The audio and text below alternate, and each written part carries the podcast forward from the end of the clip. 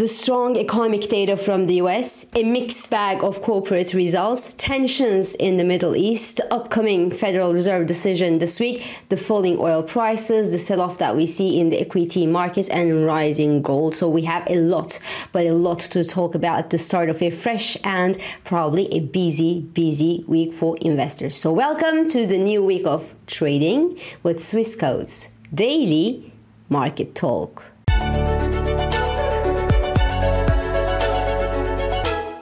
So, if you were expecting to see Americans spend less, well, you were certainly disappointed and once again very much surprised to see the eye-popping growth numbers that were released in the US because even though we know that the US household savings have been melting big time, leaving the Americans with well somehow less money to spend on stuff, well they actually continue spending big time and that spending from households helps the US economy continue to run hot. I mean when I say hot, it's hot, hot because US economy grew 4.9% in the third quarter. It's well above the long-term trend, which stands around the 2% level, and it's needless to say that we are still far, far from recession levels. The durable goods orders in the US rose nearly 5% in September. On the inflation front, while the Federal Reserve's favorite inflation gauge, which is the PCE index, came in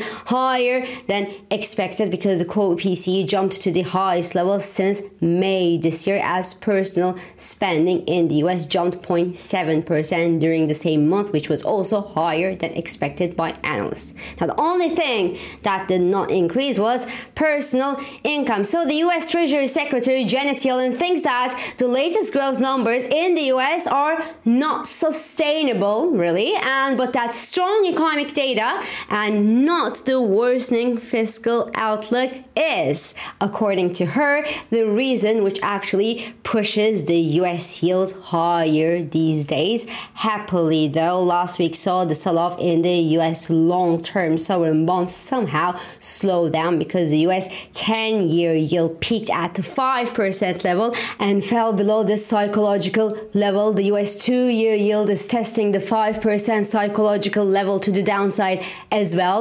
Now, the Federal Reserve is expected to maintain its interest rates unchanged when it meets this week after the European Central Bank decided not to hike its interest rates last week for the very first time since summer 2022.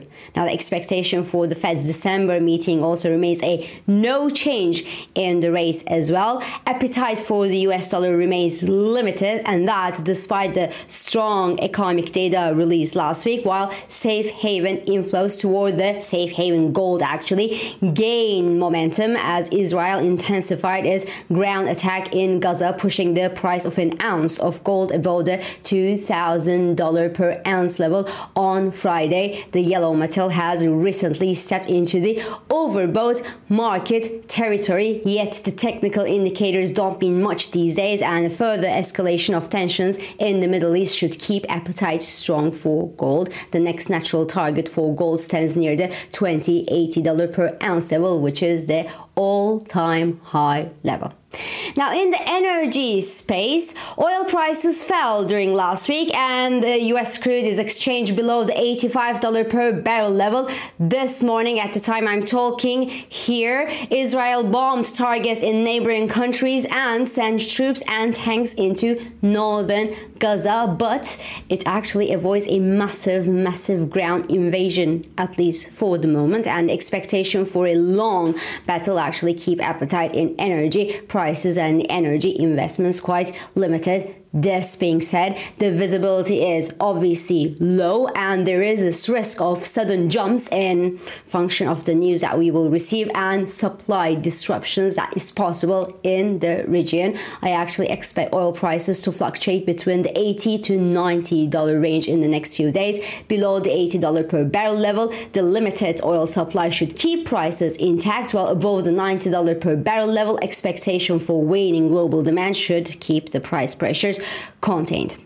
Now, in the equity space, this lack of investor appetite due to the geopolitical tensions and mixed results from big technology companies in the US and also the disappointing results from the big oil companies in the US further weigh on the S&P 500 which fell last week because the index fell in four out of five sessions during last week and retreated more than 2.5% during the course of last week. We are now well below the 200 day moving average and also below the major 38.2% Fibonacci retracement on last year's rally which stands near the 4180 level in the S&P 500 and which indicates that the index has actually stepped into the medium term bearish consolidation zone.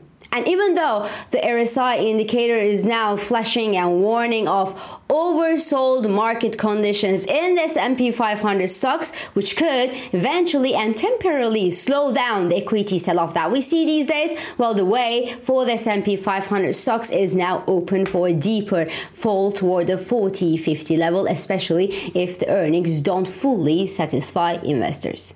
Now, diving into the earnings season, Microsoft was actually well last quarter thanks to good, good results and encouraging earnings on the back of AI. We actually didn't see the same enthusiasm for Google, which kind of disappointed investors regarding its growth in its own cloud business, which grew only around 22% last quarter, which sounds great, but it's just not that great compared to a year ago. And Microsoft's Azure grew 28%, which is more than that. So Meta also announced better results last week, but a gloomy outlook from Meta sent the share price lower after uh, the announcement of the results, while Amazon saw its revenue triple in third quarter with strong earnings in the cloud business, advertising unit, and in the retail business. The share price for Amazon rebounded after approaching its 200-day moving average and closed last Friday's trading session almost almost 7% higher. But the mixed results and the company shares going up and down on individual news, the gloomy overall outlook, and the heating up competition in the AI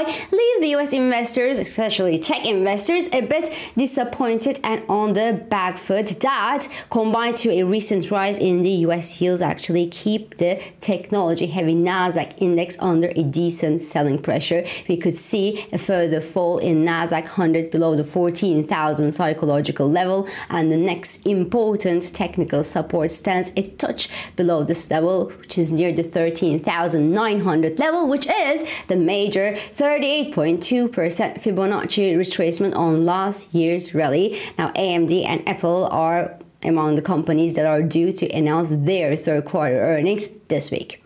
In the big oil, well, Chevron's profits disappointed due to losses apparently from overseas refining and rising costs at a massive oil field project in Central Asia. ExxonMobil, on the other hand, also announced lower than expected results last quarter, combined with a fall in oil prices that we saw during the course of last week. Well, Chevron had a bad, bad week, is the least we could say. The stock price fell almost 7% just last Friday and more than 15% in the past 10 days. ExxonMobil, on the other hand, remained sold below its 200 day moving average. On the political front, the odds of US government shutdown are actually lower uh, thanks to a new House Speaker in the US that was finally elected, but but the U.S. government is still given around 20 to 30 percent probability to well stop functioning, and we won't be able to avoid that conversation yet again, and that could keep appetite in the U.S. dollar limited despite the safe haven demand.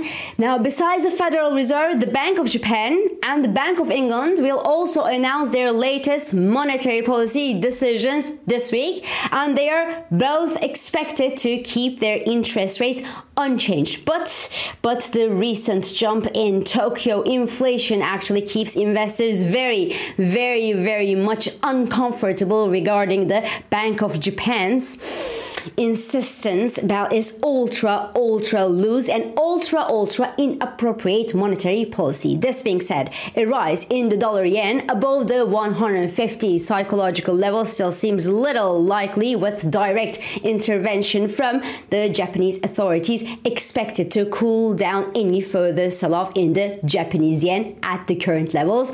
Elsewhere, we will be also watching throughout this week the European inflation numbers which are expected to come in soft and the latest US jobs data, which obviously won't impact the Federal Reserve's decision this week, but which could obviously change the market expectations for what's to come next in the next Federal Reserve meetings. So this is all for this Monday. I'm İpek Özkardeşkaya and thank you for joining me today. I hope this episode of Market Talk has been helpful and it has been insightful to you. So please do not hesitate to leave your comments your reactions and your questions below as usual and follow us on Instagram, on X and on LinkedIn for regular market updates and subscribe of course to our YouTube channel for daily market comments and please please please don't forget to hit the like button on these videos to let us know that you actually enjoy them. So I will meet you again tomorrow